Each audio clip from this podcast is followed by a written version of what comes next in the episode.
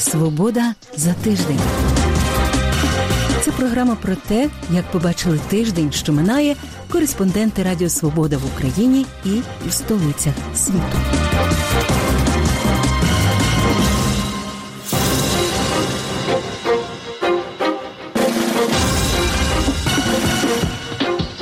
З вами у праській студії Радіо Свобода я Людмила Ванник. Вітаю вас. Острів Зміїний чи можливе російське вторгнення? Жан Беленюк про поїздки на Олімпіаду функціонерів замість тренерів. Як жінки в Україні та США захищають себе від сексуального домагання, і як по різному на це реагують впливові чоловіки. Острів Зміїний у Чорному морі відвідав цього тижня президент України Володимир Зеленський. Там встановили обладнання контролю за надводними та підводними цілями, яке Україна отримала від іноземних партнерів. На Зміїному українська розвідка провела низку тактичних тренувань. Більшість українських та закордонних військових аналітиків припускають, що Росія може спробувати висадити на острів своїх військовослужбовців. Приводом для таких прогнозів стала стаття Володимира Путіна, де він розмірковує про єдність росіян та українців, і, зокрема, згадує про Зміїний. Яке геостратегічне значення Зміїний має для України? До яких наслідків може призвести окупація острова, та наскільки реальними є прогнози щодо російського вторгнення на український острів? Про це моя колега Власта Лазур говорила в прямому ефірі Радіо Свобода, зокрема із генерал-лейтенантом Ігорем Романенком. Ми з вами почуємо цю розмову одразу після репортажу Левка Стека про ситуацію з безпекою України у Чорному морі.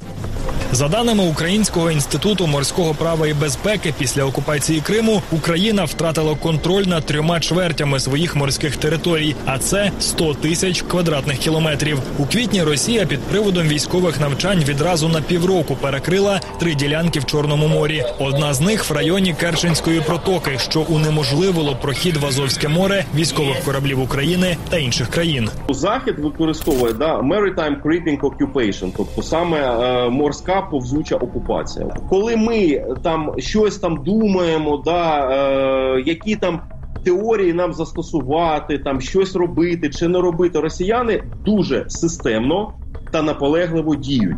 Це все закінчиться тим, що через рік, два або три ФСБ буде хазяйнувати в акваторіях портів Одеса. Е, Маріуполь, Бердянськ і так далі. Однією з головних загроз для України в Чорному морі називають можливу блокаду великих торгівельних портів кораблями російського флоту. Сил та засобів для схожої операції в РФ в регіоні достатньо. Необхідні умови вже створені. Як пояснюють експерти, у випадку реалізації такого сценарію удар по економіці країни буде вкрай болісним. Чотири з п'яти найбільших українських морських портів працюють через Чорне море. Це три порти так званої Великої Одеси, Чорноморський, Південний і Одеський, а також Миколаївський. Тільки південний в 2020 році обробив понад 60 мільйонів тонн вантажів. Всього ж через морські порти України проходить більш як половина всього українського експорту. Морські порти це є, якби ну скажімо так, серце е, морської економіки нашої держави. І якщо вони будуть заблоковані, то ну ви знаєте, наслідки будуть просто катастрофічними. Увесь одеський регіон, ми ж це знаємо. Да, що він там більша частина населення, вона прямо чи опосередковано, вона живе з морської економіки. Тобто там є там порти розташовані, інші підприємства морського транспорту. Після окупації Росією Криму для безпечного проходу комерційних суден в українські порти Чорного моря залишилася тільки 50-кілометрова смуга між островом Зміїний і буровою установкою Таврида. Платформа з 2014 року також перебуває Росії, і в разі захоплення невеликого острова в Чорному морі Росіяни можуть взагалі перекрити доступ до портів. На думку екс-заступника штабу ВМС України Андрія Риженка, така операція не потребує значних сил. На, на швидкоходних катерах, типа от Раптор їх висаджується Вагнер, Вагнер група. Ну 30 осіб. Беруть під контроль остров. Через через дві години представник Росії в, в Організації Об'єднаних Націй доводить е, до цього е, шановної аудієнції листа голови місцевої ради острова Зміїний, що вони хочуть значить, приєднатися до Російської Федерації. Росія каже, все, вони вони під нашим контролем. у них там народна якась республіка Зміїна і так далі. Острів Зміїний демілітаризували ще на початку 2000-х. Зараз тут служать тільки прикордонники. Ускладнюється оборона також розташуванням території на значній відстані від портів. Ну є сенс там. А, а... Зменшити часові характеристики доставки туди груп швидкого реагування наших, тобто морської піхоти чи того спецназу морського. А зараз час реагування дуже великий, дуже великий е, доба. Тому що корабля, кораблики наші судна вони ходять дуже медленно. Можна дійсно вертольотом попробувати, але ви ж розумієте, що ну вертольот е, ну при підході до острова це ж мішень ну, дуже така легка. Втім, як зазначають фахівці для блокади українських портів, навіть не обов'язково контролювати сам острів. Перекрити прохід до Одеси росіяни можуть і кораблями. Сил РФ в регіоні для проведення такої операції цілком достатньо. На зараз є на зв'язку Ігор Романенко, генерал-лейтенант, заступник начальника генерального штабу збройних сил України 6-10 рік. Ми зараз говоримо гіпотетично, якщо росіяни все таки наважаться на вторгнення.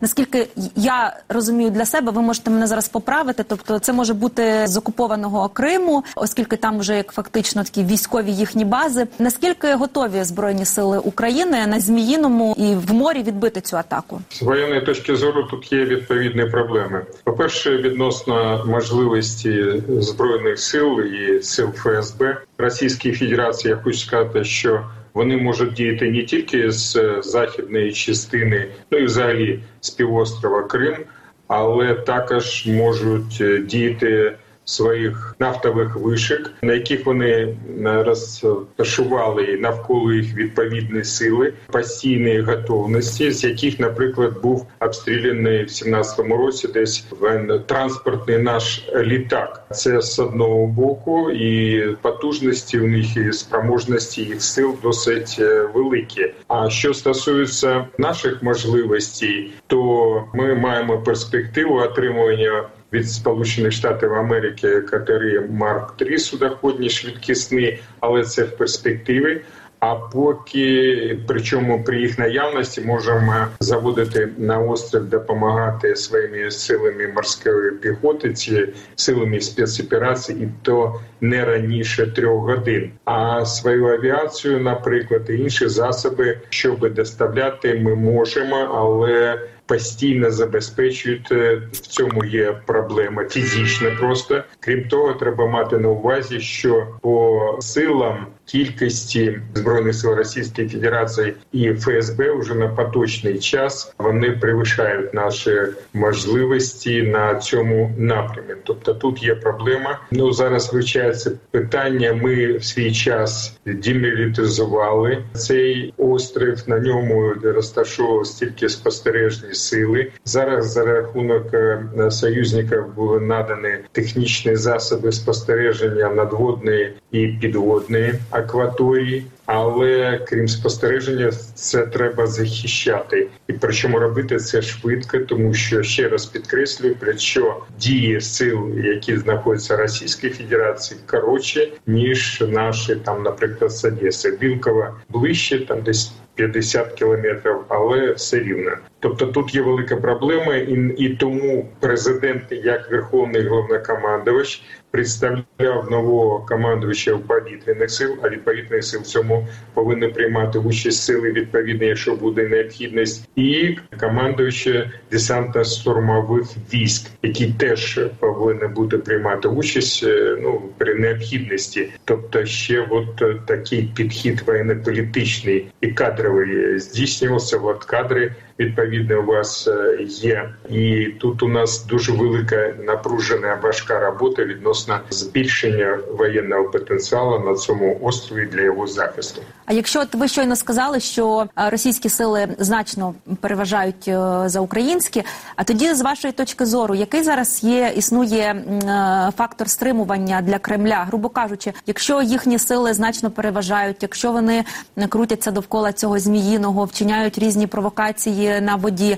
а чому вони ще не захопили цей острів? Що їх стримує? Ну тут два питання. Якби у вас перше з боку України, що може стримувати які перспективи, на мій погляд, це реалізація плана мілітарізації, тобто нашим союзникам і країнам, які з нами межують, треба показувати, що ми в стані фактичної гібридної війни і не чекати допомоги з континента України там в районі Одеси чи Звілково, а безпосередньо на острові розташовувати ці сили. А крім того, суттєво була б допомога, щоб від НАТО, в першу чергу Сполучені Штати, Великої Британії їх кораблі потужні з ракетним озброєнням ну і іншим, вони б здійснили чергування в цьому районі. Це дало б відповідні можливості для його захисту. Росіяни не роблять напад, тому що розуміють, що в цей раз їм не буде так, як відбулося з Кримом в свій час, і з боку України. Ну і маємо надію, що з боку наших союзників теж. Більше на цю тему на сайті Радіо Свобода. Жан Беленюк, який виборов золото для України на Олімпійських іграх у Токіо, був цього тижня гостем програми Радіо Свобода Суботнє інтерв'ю. Відповідаючи на запитання мого колеги Олександра Лащенка, він говорив зокрема і про ті проблеми, з якими зіштовхнулися українські спортсмени на цій олімпіаді. Ви вже прокоментували. Попрошу вас зараз для суботнього інтерв'ю докладніше. Цитую вас дослівно. У нас є дурна традиція. Люди сприймають поїздку на олімпіаду як власну відпустку за державний кошт. Маєте на увазі ці, ну, на жаль, скандали, які були, коли е, Марина Килипко, зокрема легкоатлетка, і інші наші українські атлети констатували, що не мали змогу виступити в Токіо зі своїми особистими тренерами. Це круто. Наприклад, ваш тренер, він і головний тренер збірної України з греко-римської боротьби. Пан Шацький він допомагав, зокрема, Парвізу Насібову. Але хто знає, якби можливо при всій повазі до пана Шацького, якби був Євген Чертков, особистий тренер Парвіза, то може б він і срібло взяв Парвіз, таке йому, йому дуже важко це далося. А і золото, тобто от з цього приводу докладніше.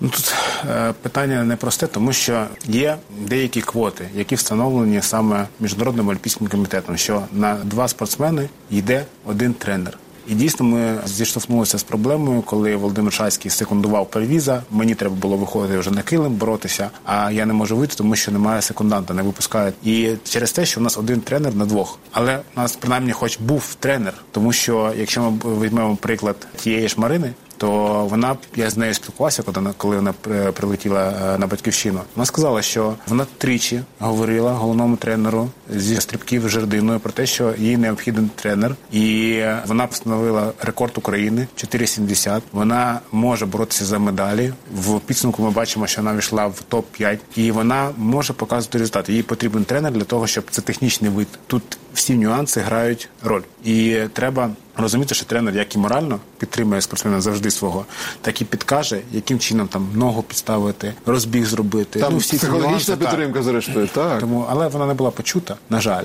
і через це вона ось виступала без цього тренера. Я вже відповідні запити направив до міністерства спорту для того, щоб з'ясувати, яким чином так вийшло і чому спортсмени були поставлені в такі рамки. І запит з приводу членів делегації і їх функціоналу там безпосередньо на іграх, чим вони там займалися безпосередньо, які вони функціональне навантаження за собою несли. Тому будемо розбиратися на базі нашого комітету, і вже ж я, як представник безпосередньо сфери спорту, як людина, яка безпосередньо змагалася на цих олімпійських іграх, спілкувалася з нашими спортсменами. А вже ж я буду відстоювати в першу чергу їх. І до речі, з приводу того, що я заявляв про членів делегації, наш президент федерації, знаючи ситуацію, що бракує і тренерів, і масажистів, і лікарів, от ми свого лікаря не змогли взяти. А на якому рівні? Тобто я розумію, президент е, Української Федерації з римської боротьби ну не чинив тут перешкод, скажімо так. Та на якому рівні затверджувалося? На рівні міністерства, що от стільки-то такі-то тренери. Ну там федерація подає список, кого, кого вона врахує потрібним для того, щоб е, ці люди були представлені на Олімпійських іграх. І вже там е, НОК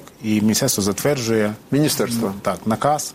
І ці люди вже потім їдуть е, в складі делегації. Так ось наш президент федерації відмовився спеціально, тому що знає, в яких скрутних умовах зараз будуть проходити ці ігри. І звісно ж, скажімо так, не поставив свої якісь амбіції поперед того, що потребують безпосередньо спортсмени. Ну, дивіться, міністр пан Гудсайт, Вадим Гудсайт, звісно, коментував цей скандал. Він, я його цитую, ну, мовляв, Токіо було лише, як він каже, 15 людей, які, цитата, обслуговували майже три сотні спортсменів українських і тренерів. Зайвих чиновників на Олімпіаді не було, переконував пан Гуцайт, міністр.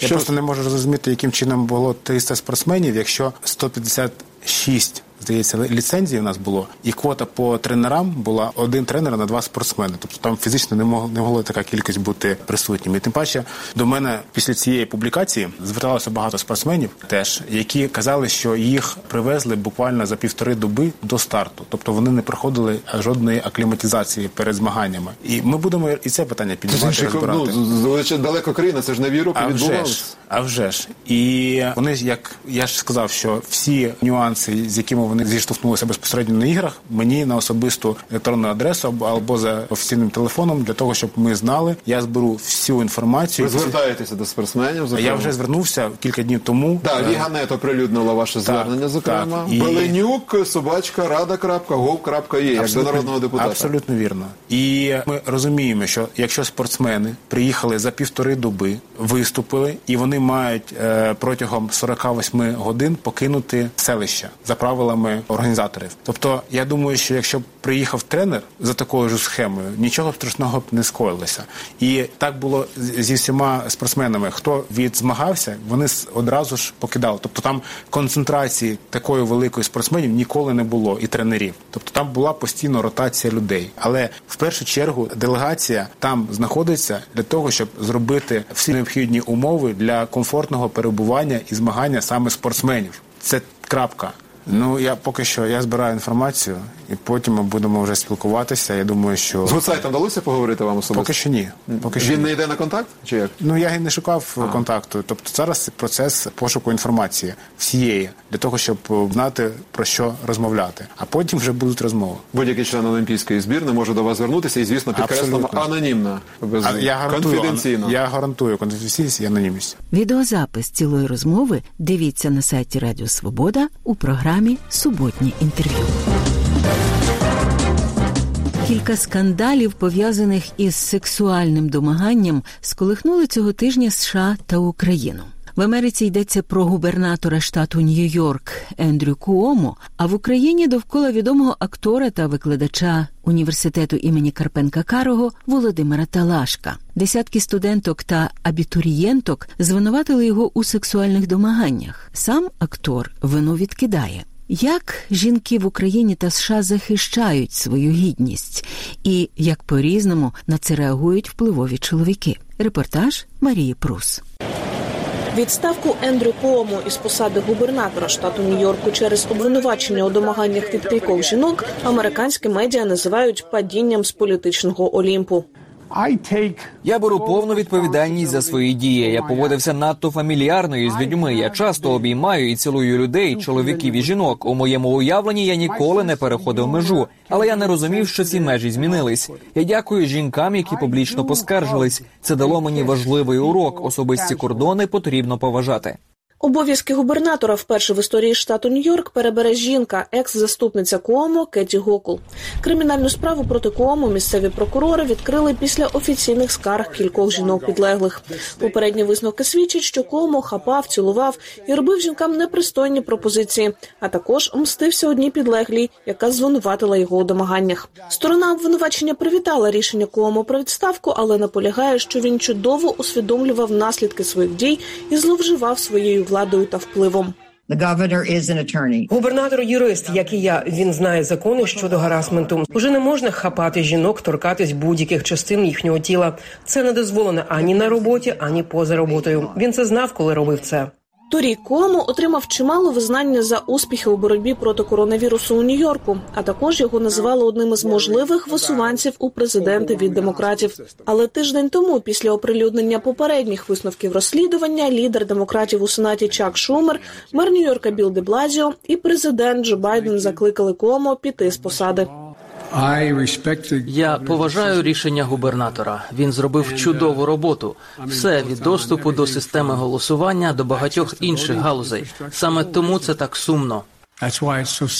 Днями в Україні також розгорівся схожий скандал довкола народного артиста і зірки фільму У бій ідуть лише старики Володимира Талашка. Ніч, яка місячна, зоряна ясная. 75-річного викладача Національного університету імені Карпенка Карго у домаганнях звинуватили низка колишніх студенток, абітурієнток і журналісток. Говорить, що давай вип'ємо на Казав, давай вип'ємо на брудершафт. А чи ти цілувалася колись із вусатими чоловіками? Тоді в 16 років мені було соромно сказати батькам, що таке сталося. А тепер у мене є донька, і я, звісно, не хочу, щоб таке сталося із нею або кимось іншим. Це жахливо і не повинно відбуватися. Після цього десятки інших дівчат почали публічно або анонімно писати, що також стали жертвами домагань Талашка. В якийсь момент це все почало мінятися. В якийсь момент атмосфера почала змінюватись і переростати більш в інтимну, аніж робочу. Він почав намагатися мене поцілувати, потім намагався всунути руки під одяг. І в якийсь момент я просто виявилась в його обіймах. Я вирвалася і сказала: Ні, вибачте. Сам Талашко звинувачення відкидає. Це е, фейк, що це, як кажуть, виброс енергії тих людей, які чогось там хочуть. Цього подібного що того, що кажуть і про що кажуть, не було. Купа дівчат зараз говорять, що ви їм е, пропонували роздягатися, цілували їх попри їхні бажання. Я тепер, якщо буду це робити, тільки свідками. А ви робили це без свідків? Ні. Ні, я не робив це без свідків, А тепер буду робити. Якщо буду робити, то буду робити тільки з свідками. У соцмережах деякі дівчата розповідають, що намагались поскаржитись в деканат на негідну поведінку викладача, але безрезультатно.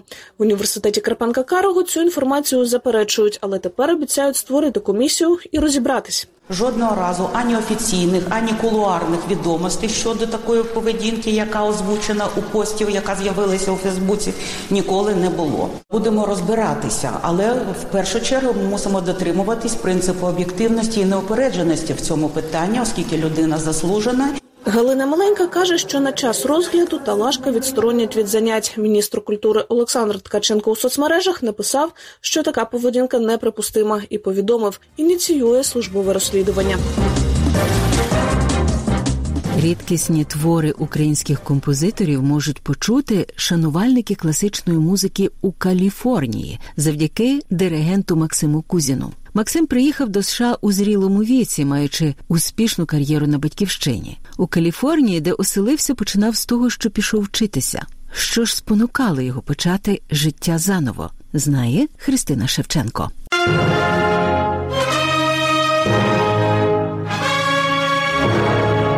Разом з Бетховеном, Моцартом і Росіні цей каліфорнійський оркестр виконує лисенка.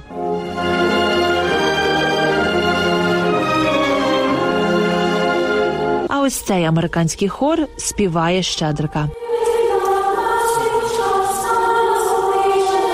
А все тому, що у цих колективів український диригент Максим Кузін маестро в одному із найпрестижніших університетів Каліфорнії університеті Санта-Барбари. Керував і оркестром університету Лос-Анджелеса. Популяризує українську музику Максим уже не перший рік. Я завжди намагався українську музику просунути на концертний подіум, як я тільки міг. Перше в південно-західній Америці була виконана увертюра до опери Лисенка Тарас Бульба саме під моєю орудою. Це було в UCLA, і це було дуже знаково, те, що мені дозволили взагалі взяти такий досить рідкий для Америки твір. США Максим переїхав, коли йому був 41 рік. В Україні він був уже відомим диригентом. Очолював два оркестри Київської музичної академії імені Глієра. В Україні я керував до того часу професійним музичним театром як головний диригент. Я їздив на тури і в Україні, і за кордон. Поставив досить багато опер в Україні і диригував співав в оперних театрах. Вже був проєкт танці зірками. Максим Кузін!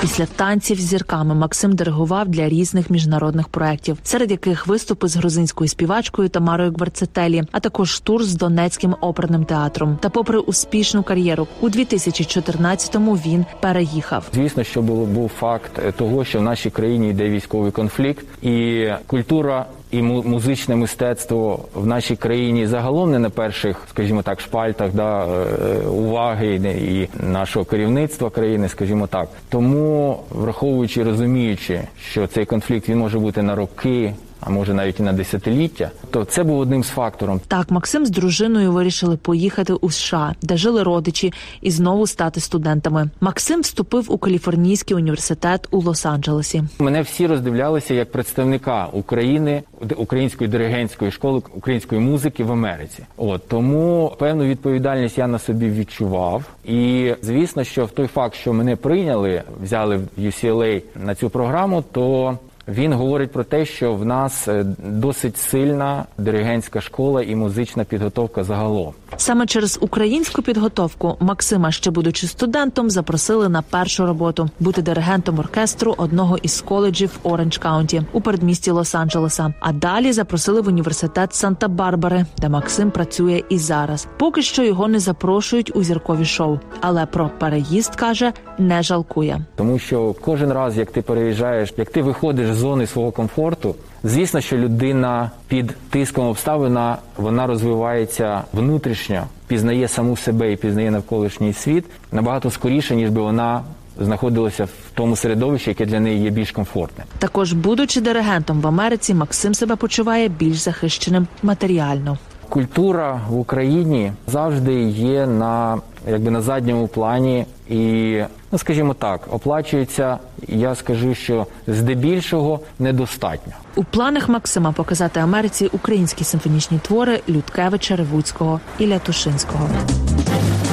І це все нині у програмі Свобода за тиждень. У праській студії Радіо Свобода з вами була я, Людмила Ванник. Більше про події тижня слухайте на нашій веб-сторінці у подкасті Свобода за тиждень. Дякую за вашу увагу. Зустрінемось за тиждень. Залишаємося здорові!